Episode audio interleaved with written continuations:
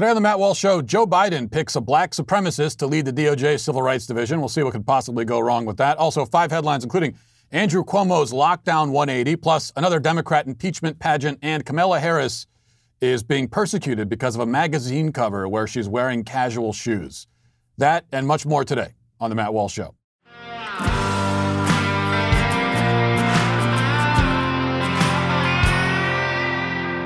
Well, I want to take a second here to tell you about our friends at Legacy Box. You know, Legacy Box is a really easy, effortless way to digitally preserve your home movies and photos so that you never have to wonder where they are or whether they're safe. You don't have to worry about them getting ruined or anything like that.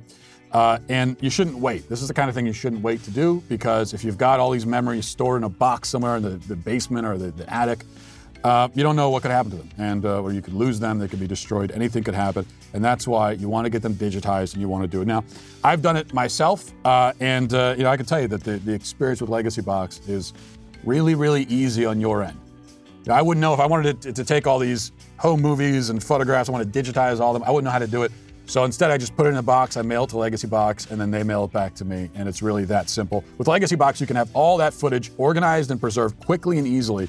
The service is shockingly simple. You use their kit to safely send the moments that you want preserved. Their experienced team will create a digital collection by hand, and then it'll all come back to you, stored it on the cloud, a thumb drive or DVD, along with the original media that you sent. We got it back on a thumb drive, and it was really just, I can't stress enough, just how easy it is to do. Even if you wanted to do this yourself, it would cost hundreds of dollars to do. And why do that? Because when you visit legacybox.com today, you'll save 50% off. You can get started for as little as $39. So go to legacybox.com/Walsh to take advantage of this limited time offer and get 50% off. This exclusive offer won't last long, so order their kit now and send it in whenever you're ready. Go to legacybox.com/Walsh and save 50% while supplies last. So yesterday we played the clip of Joe Biden unveiling his plan to help struggling business owners in the wake of the lockdowns that have crippled them. In a sign of things to come, Biden says that his administration's priority will be Black, Latino, Native American, and women business owners. In other words, white males are out of luck. So let's play that again in case you missed it. Here it is. Our focus will be on small businesses on Main Street that aren't wealthy and well-connected, that are facing real economic hardships through no fault of their own. Our priority will be Black, Latino, Asian, and Native American-owned small businesses, women-owned businesses. And finally, having equal access to resources needed to reopen and rebuild. Now, as always with these things, if you want to understand just how outrageously racist it is, just play it back in your mind, but insert white male instead of black or Latino. Imagine if Joe Biden had said, our priority will be white males and white women. There would be a volcanic eruption of outrage in response to such a statement. Nearly every person in the country would condemn it as the height of racism. So, is it different if you fill in the blank with a different race? No, of course not. The reaction is different. What people say about it is different, but it's not actually different. You know, imagine also actually being a white male business owner. Some of you may not have to imagine this because you are. You're on the brink of bankruptcy, in desperate need of some help due to the government's own actions. And now imagine that you don't get the help you need because of your race and gender.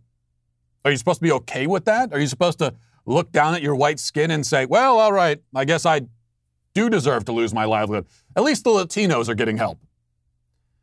I suppose that's how Biden expects them to react, or perhaps not Biden. It's not clear that Biden expects anything. It's not clear that he knows what century he's in or planet he's on, but the radicals calling the shots for him do expect it.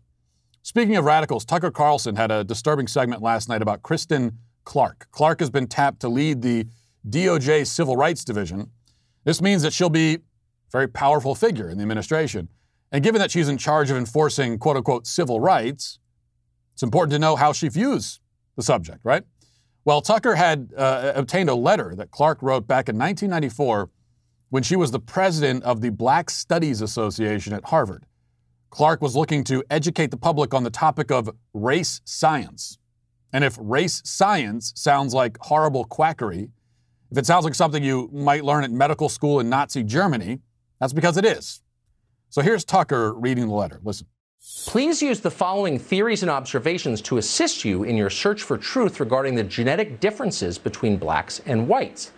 End quotes. You know it's going to be interesting. And it was. Quote, One, Dr. Richard King reveals that the core of the human brain is the locus coeruleus, which is a structure that is black because it contains large amounts of neuromelanin, which is essential for its operation.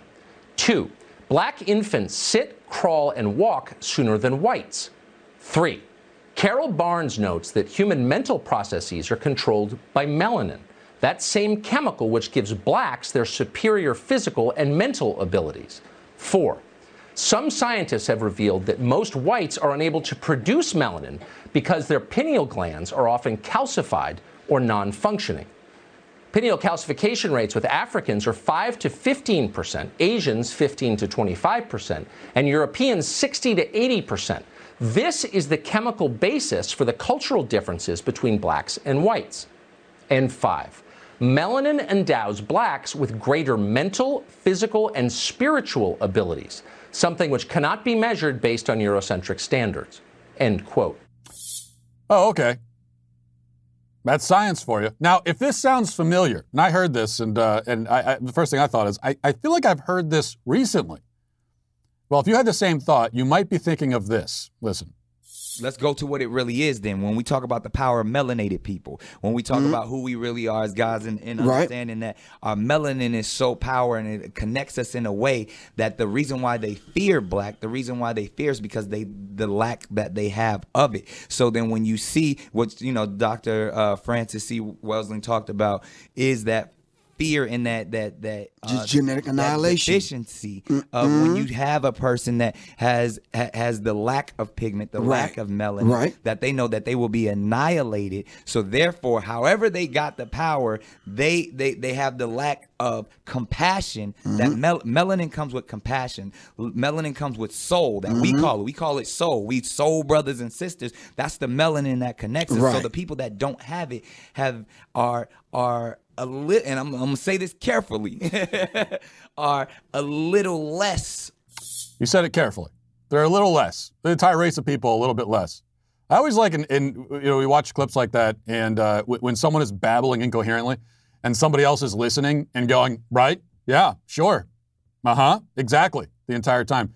So anyway, yes, the DOJ Civil Rights Division will be run by Nick Cannon, essentially, or at least someone as racist and insane and stupid as him.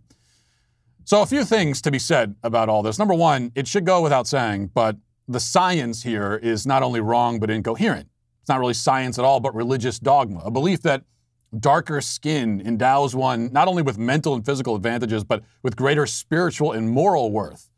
You know, white people are a little less, as the scholar Nick Cannon put it. That's not science at all, obviously. Number two, this sort of race essentialism makes for really strange bedfellows with gender non-essentialism, which is increasingly the worldview of everybody on the left, both in the mainstream and off on the fringes.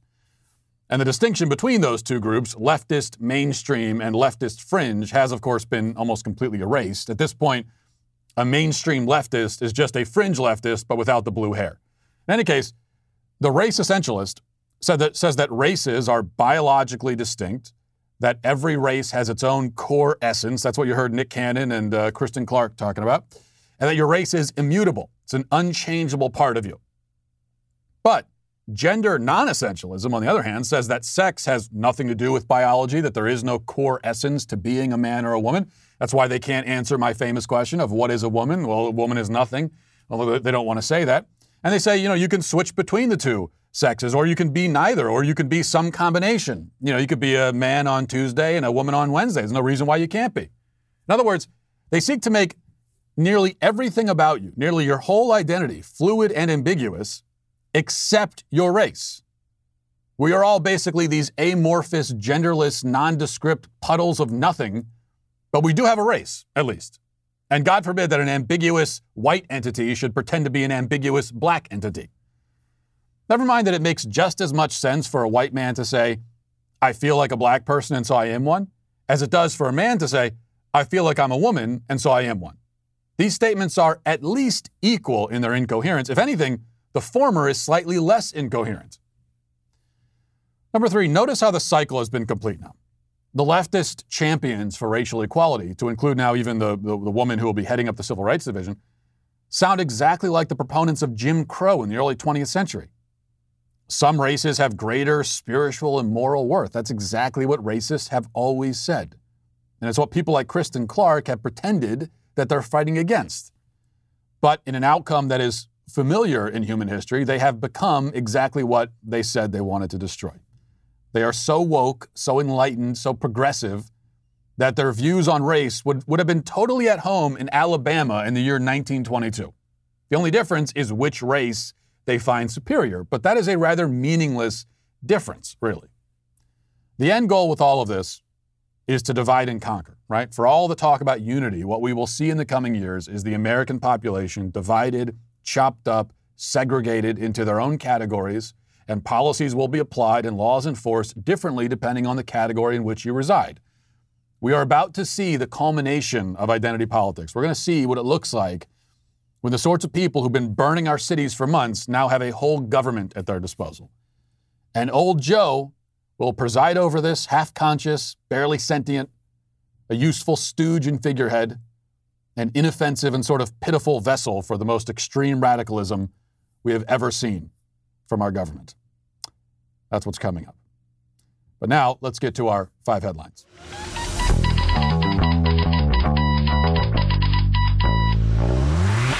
Four or 5 headlines today. You know, we've told you many times about our loyal sponsors at Rock Auto, and the reason for that is because it's a great company, a great service. And you can't beat it. If you're looking for auto parts, there's just no reason to go to the auto parts store when you can go to rockauto.com. So much easier than walking in, dealing with all the questions, finding that they don't have what you need in stock. Instead, you go to rockauto.com where you're going to get the lowest prices possible. They're not going to change the prices based on, you know, what the market will bear or anything like that. They're going to give you the lowest possible price, and so you know that. So you have that peace of mind, that confidence. When you're looking at it at Rock Auto, you don't have to think, well, could I find this cheaper somewhere else? Because you know, well, you found it on Rock Auto. So it's as cheap as it's going to get. RockAuto.com is a family business. They've been serving auto parts customers online for 20 years. Go to RockAuto.com to shop for auto and body parts from hundreds of manufacturers.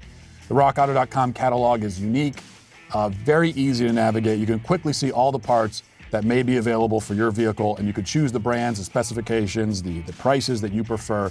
It's really that simple. Go to rockauto.com right now. See all the parts available for your car or truck. Write Walsh in their "How did you hear about us?" box so that they know that we sent you.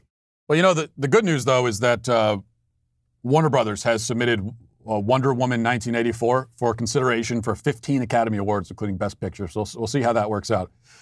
Apparently, I've never watched either Wonder Woman movie. Apparently, everyone hated this latest Wonder Woman movie. I guess it's they don't like it, but they like the first one. I don't know. It's just, for me, you shouldn't be surprised when a movie called Wonder Woman isn't good.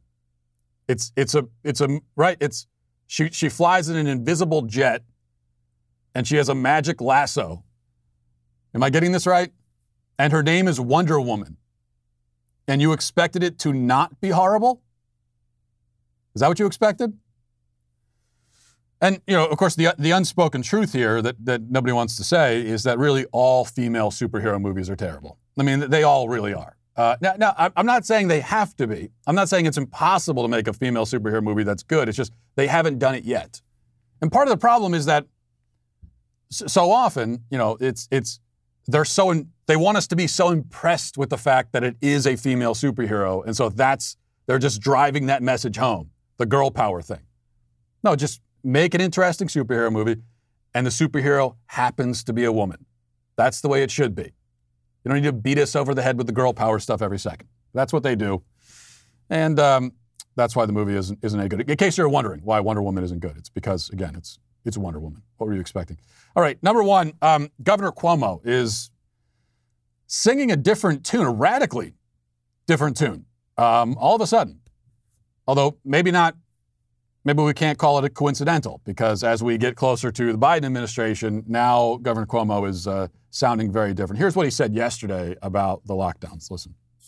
We simply cannot stay closed until the vaccine hits critical mass. The cost is too high. We will have nothing left to open. We must reopen the economy, but we must do it smartly and safely.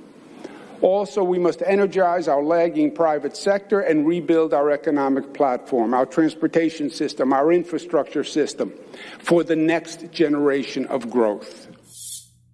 I mean, this is really, I want to call it amazing. I know I shouldn't, because I shouldn't be surprised. But now he says that. After months and months and months of this, and you've got thousands of business owners in that state alone completely destroyed. And now he's saying, well, we can't just stay closed until there's a vaccine.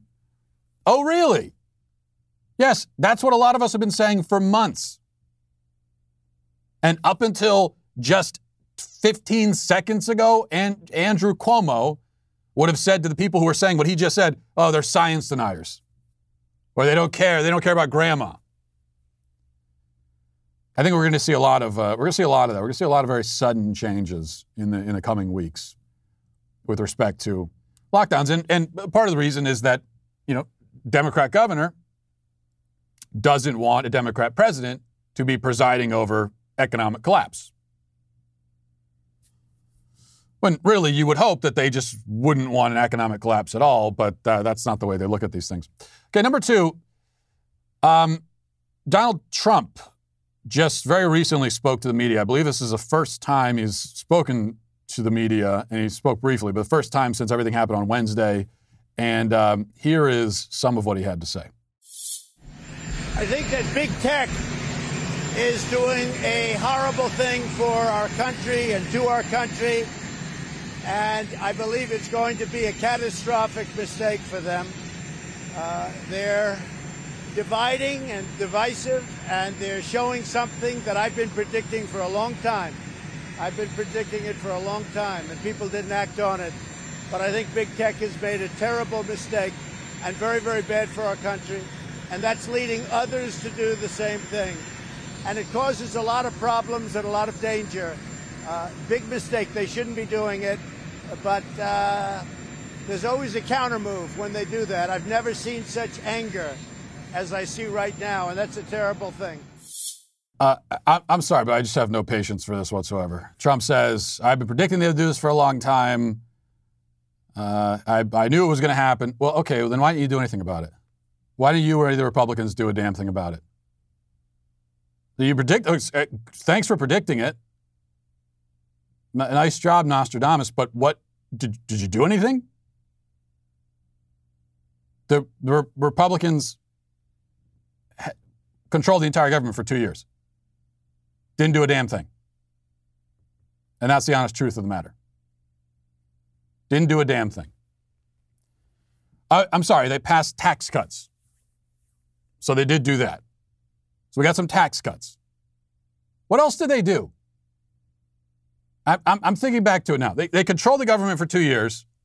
What else did they do? They passed some taxes. Oh, and they confirmed judges. That's what I always hear. Well, they confirmed judges. Of course they did that. The vacancies were open. They filled them. Well, that's like that's the barest of bare minimums. Obviously, you're going to do that. What are they going to do? Not fill the vacancies? You know, we don't give Republicans credit for just filling a vacancy when it's there. That takes zero effort. Of the things that would have taken some kind of effort, the things they actually had to fight for and do, what of that was actually done? Now, to rein in big tech, that would have been a difficult, major undertaking. They didn't even try. The thing with Republicans is they try to do things when they know it can't be done anymore. So they wait until they're out of power, and then they start saying, we need to do this and that. Because they know they can't do it, so there's no pressure. It's the same thing they did with defunding Planned Parenthood. Up until the moment when they actually controlled the government, up until that moment, so many Republicans were saying, we got to defund Planned Parenthood. It's got to be defunded. I would go to the rallies, and you know, some of these lawmakers would show up, and they would give great speeches about how we need to defund Planned Parenthood. Videos came out a few years ago showing that Planned Parenthood is selling baby parts. It's kind of a big deal. A lot of Republicans said, we got to defund it. It's just at the time, they didn't have the power to do it. So they said, you know, geez, I'd love to defund it, but we just don't have the power. I'd love to. I really wish we could. Darn it. And then what did we say? We said, okay, we'll give you the power. Here it is. Here's all the power. And they said, Planned Parenthood, what's that? I never heard of it. What are you talking about? We'll get to that in a second. We got these tax cuts we got to pass. Didn't even try. When it comes to defunding Planned Parenthood, didn't even try. And so now Trump says, for every move, there's a counter move. Really? What's your counter move? You're out of office in a week and a half. You have no power right now. That's why we're waiting for the counter move. I'm tired of this too from conservatives. It's sitting, trust the plan, and I mean some of that is the wacky Q stuff about they say trust the plan, but there's an attitude of that even outside of Q, where conservatives say, well, I'm sure it's all going to work out. There's a plan behind the scenes, and they've got it. Trust us, they're going to do it. Nope, no plan. Trump's going to be out of office in a week and a half. Republicans will be in the minority, and there was no plan. Nothing was happening. The plan all along was to do nothing and just bide their time. That was the plan. But I'm glad that Trump predicted it anyway. That's good to know. We could take solace in that it was all predicted. Number three, here's something new for a change. Another new thing. Turns out the media thinks that Trump is literally Hitler. That's a new spin. You don't hear this very often. Pretty interesting. Let's take a listen. Your history much better than I do, but during the rise of Hitler, by the way, we can draw the analogies as far as we can talk about this being 1933. We can do that. A lot of businesses, a lot of German corporations saw Hitler as a clown. They backed him because they thought he was going to be a bulwark against communism, against the rise of communism across Europe, socialism. We've seen a lot of businesses, a lot of CEOs, a lot of the world's richest people, a lot of America's richest people back Donald Trump and back him because it was good for their bottom line. So the only reason I want to play, a couple of points I wanted to make. The only reason I'm playing that,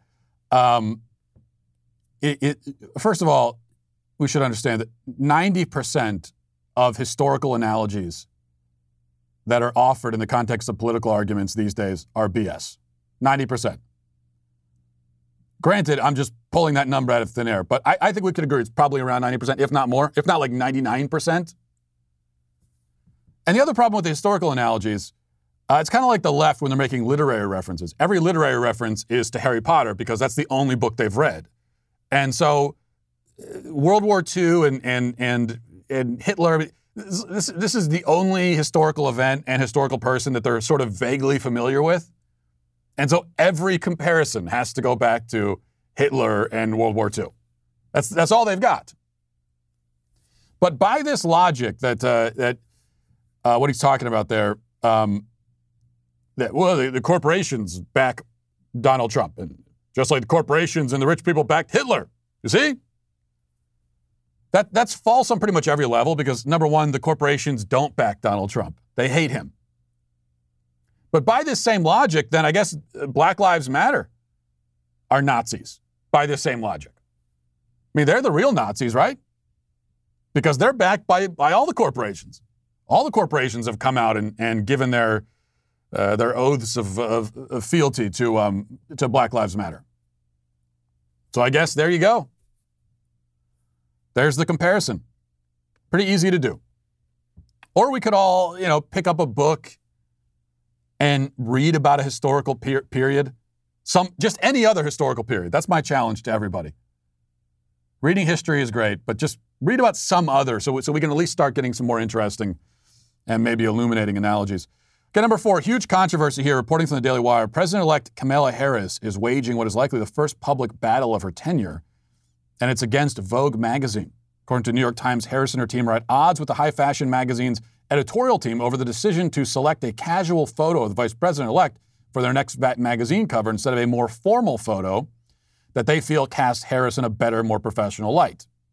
The New York Times reports, quote, February's issue features Miss Harris in a dark jacket by Donald Deal, skinny pants, Converse, and her trademark pearls. She stands against a leaf green backdrop bisected by a spill of pink curtain colors meant to invoke or evoke her Howard University sorority. She's also wearing a pair of Converse sneakers and appears to be caught off guard by the camera. Social media critics who slammed the photo called it disrespectful. And then there's just a whole bunch of leftists complaining that the photo is disrespectful. I think the real disrespect is to the curtain. Like, what are you doing standing on somebody's curtain in the first place? Granted, the curtain's a little bit longer than it should be, but there's no reason to stand on it. What I don't understand is, is this photoshopped? Like, did she not really wear those shoes and they photoshopped the shoes onto her? If so, then I understand complaining about it. But from at least as far as I know with photo shoots, normally, you put on the clothes yourself and then you go and you pose for the photograph. So if she didn't want that photo to be taken, then why did she pose like that? But there's going to be a lot of this kind of thing. So just get ready for this in the years ahead.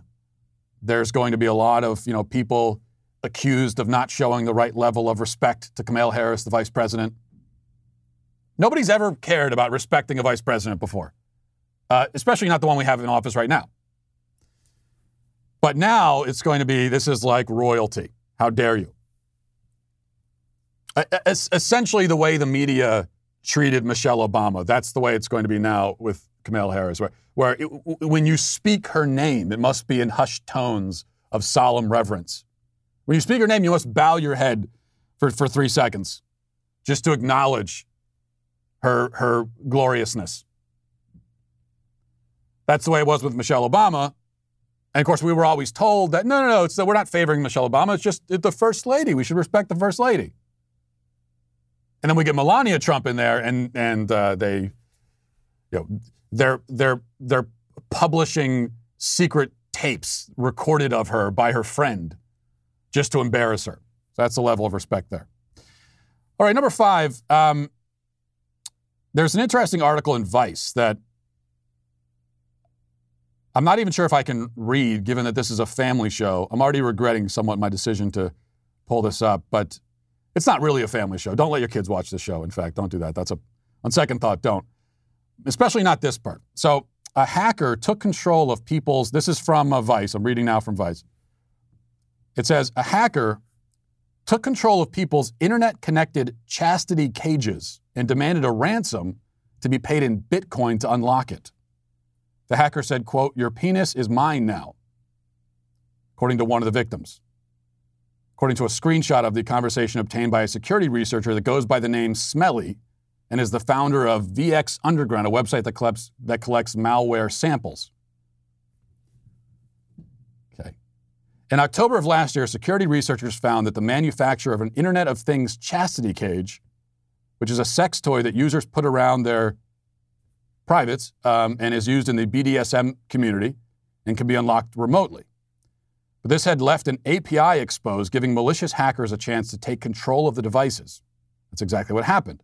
According to a security researcher who obtained screenshots of conversations between the hacker and several victims, a victim who asked to be identified only as Robert said that he received a message from a hacker demanding a payment of 0.02 Bitcoin, around $750 today, to unlock the device.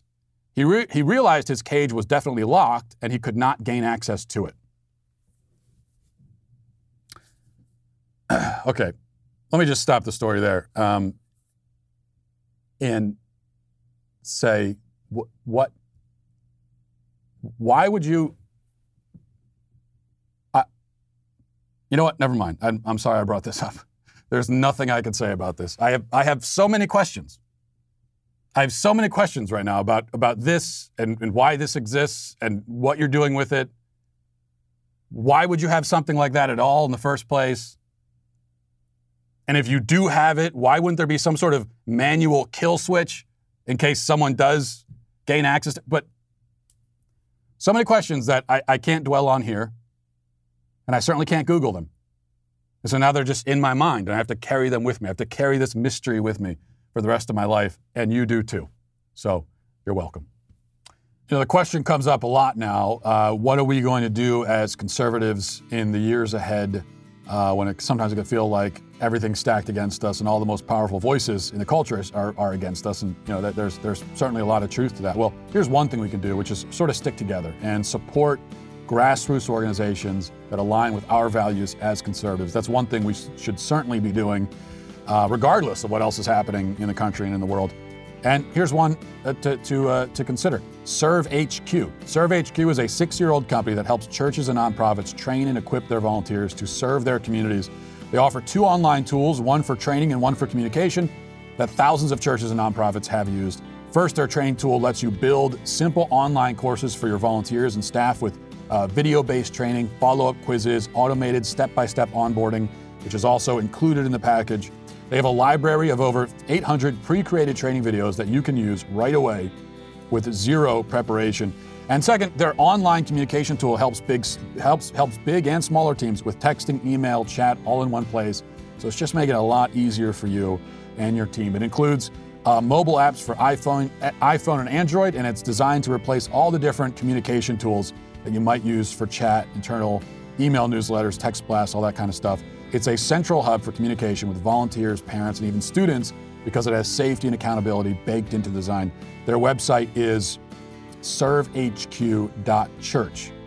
And again, this is a organization that is working for us in the culture, so we should support them. ServeHQ is offering a New Year special for any organization that signs up during the month of January. Use code Walsh to get 10% off for life during this month only. So during this month, 10% off for life. Churches and nonprofits can train volunteers, teach core principles, communicate with teams and individuals, and automate recurring or multi-step tasks. So go to servehq.church to learn more and to start your 14-day free trial now. Use code Walsh to get 10% off for life.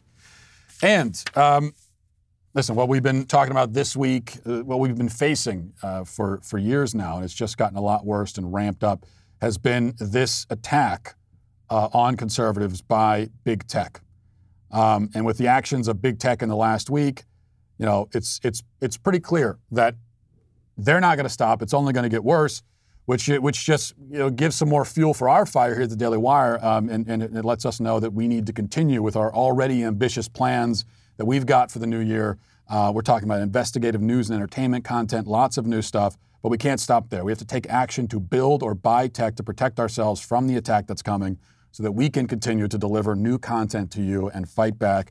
We're exploring all possibilities for this, new data centers, payment gateways, a lot more. The thing is, though, you know, this takes money. It's just the reality of the world. And so we need more support. We need your support. That's what we need. There are 50 million of you that we reach every single month that engage with our content. In the first phase, we need about 1 million members to take on the fight. Now, to put this in context, Washington Post has 3 million subscribers. New York Times has 7 million. You go up to Netflix, they've got like 70 million or more. If you think all these companies need a challenger, then, and I think we could agree they do, then we need your membership. If you think your freedoms are at stake, then yet again, we gotta join together. And part of that is joining the Daily Wire. You can become a member at dailywire.com/subscribe and tell all your friends to do the same. Let's get to our daily cancellation. Well, if you watch this show, you know that I strive for cancellation equality. I believe that all Americans have the right to be canceled, regardless of race, nation, or creed. As you know, I don't even make exceptions for my own wife and children. Basically, the daily cancellation is a time to focus on everybody's sins and foibles, except for my own, of course. And this is not just a time for mocking the left, is what I'm trying to say. That's what the rest of the show is for. And the daily cancellation, like 85% of the time. This, though, is one of the 15%. And that is why we are canceling Trump campaign national press secretary Hogan Gidley. Now, the first thing to know about Hogan Gidley is that he has a name that sounds like somebody made it up on the spot when they were being questioned by the cops. Like, hey, you, what's your name? My name? Hogan? Gidley? I mean Ridley. No, Gidley. Hogan Gidley, yeah. And Hogan Gidley, if that's his real name, was on Fox News yesterday. And here's what he said. Listen. With the social media crackdown, does he feel emasculated, especially as he heads out of office? Look, I wouldn't say emasculated. I mean, if the most masculine person I think to ever hold the White House is the President of the United States. But what he does see is a systematic attack against not just him, but against 75 million Americans who disagree with the socialist communist vision that Democrats have for this country. Okay, now, Granted, the question was kind of dumb. Is he emasculated by being kicked off Twitter? And the answer is probably no. I wouldn't consider that an emasculating move. If anything, it's emasculating to be on Twitter, as I am. But still, the answer to that question cannot go uncanceled. I cannot let that go. President Trump is the most masculine person to ever be president, Hogan Gidley says. Now, partly this goes back to the cancellation last week when we canceled political personality cults. It's a phenomenon to be found on both sides of the aisle, and it's equally grotesque in both. In Trump's case, there is no denying that some of his supporters and advocates take a slavish, obsequious approach to him, showing a degree of servile obsession that simply has no place in America, least of all on the right. Support politicians when they do stuff you like, criticize them when they do stuff you don't like. That's what our relationship with them should be in all cases, no matter the politician. But the second problem here is that it's historically inaccurate. And to my mind, it erases and otherizes Teddy Roosevelt, who actually holds the title for the most masculine president ever, without question. And this is with all due respect to Andrew Jackson, who killed a guy in a duel, once beat an attempted assassin with his cane. Guy came up and tried to kill him. He beat him with his cane. George Washington also led us to victory in our war for independence. Grant, one of our greatest Civil War generals, all very manly. Teddy Roosevelt, though, still stands out as the manliest, I think. Many pieces of evidence could be presented here. He was a cowboy, a war hero, a sheriff, a rock climber, a jungle explorer. This is all one dude, by the way. He's also a police commissioner, a big game hunter. And oh yeah, he was president too. Basically, if you're a man, think back to childhood and all the things you wanted to be when you grew up. Roosevelt became all of those things, while many of us became none of them.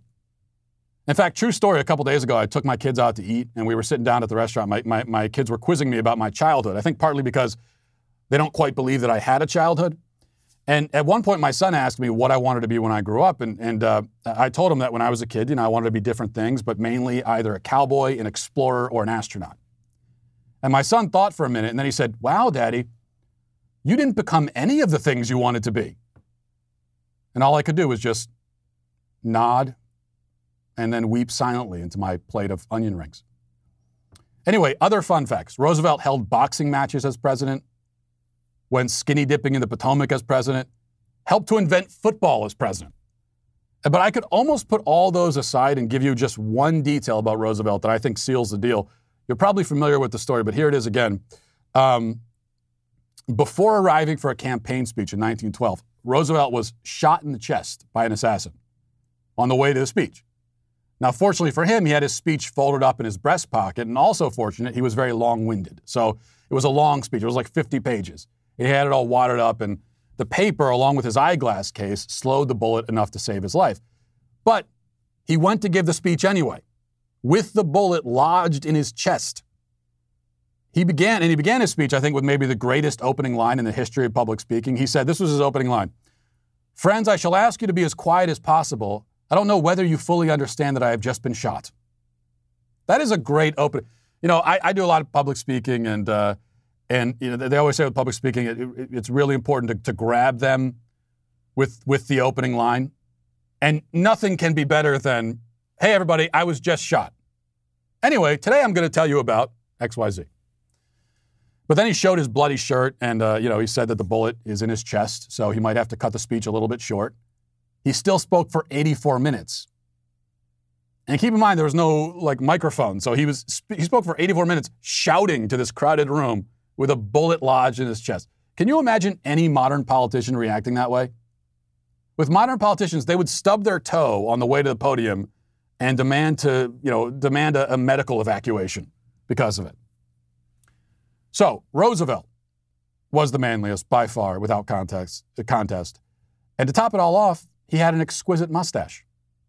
Indeed, he was among the last of our presidents to have facial hair. And look at what has happened to our country ever since the baby-faced presidents took over. What does that tell you? And that is why Roosevelt is not canceled, but unfortunately, Hogan Gidley is canceled today. And that'll do it for us today on the Matt Walsh Show. Thanks for watching. Thanks for listening. Have a great day. Godspeed.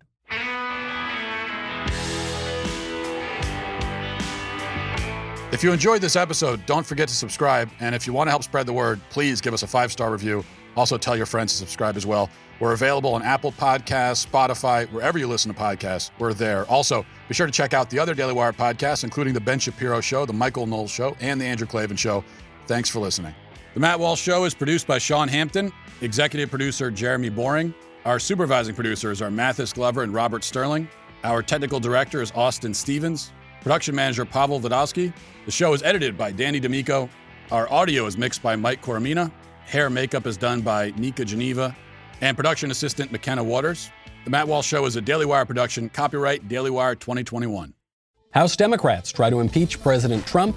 Andrew Cuomo finally promises to open up New York. And Kamala graces the cover of Vogue. Check it out on The Michael Knowles Show.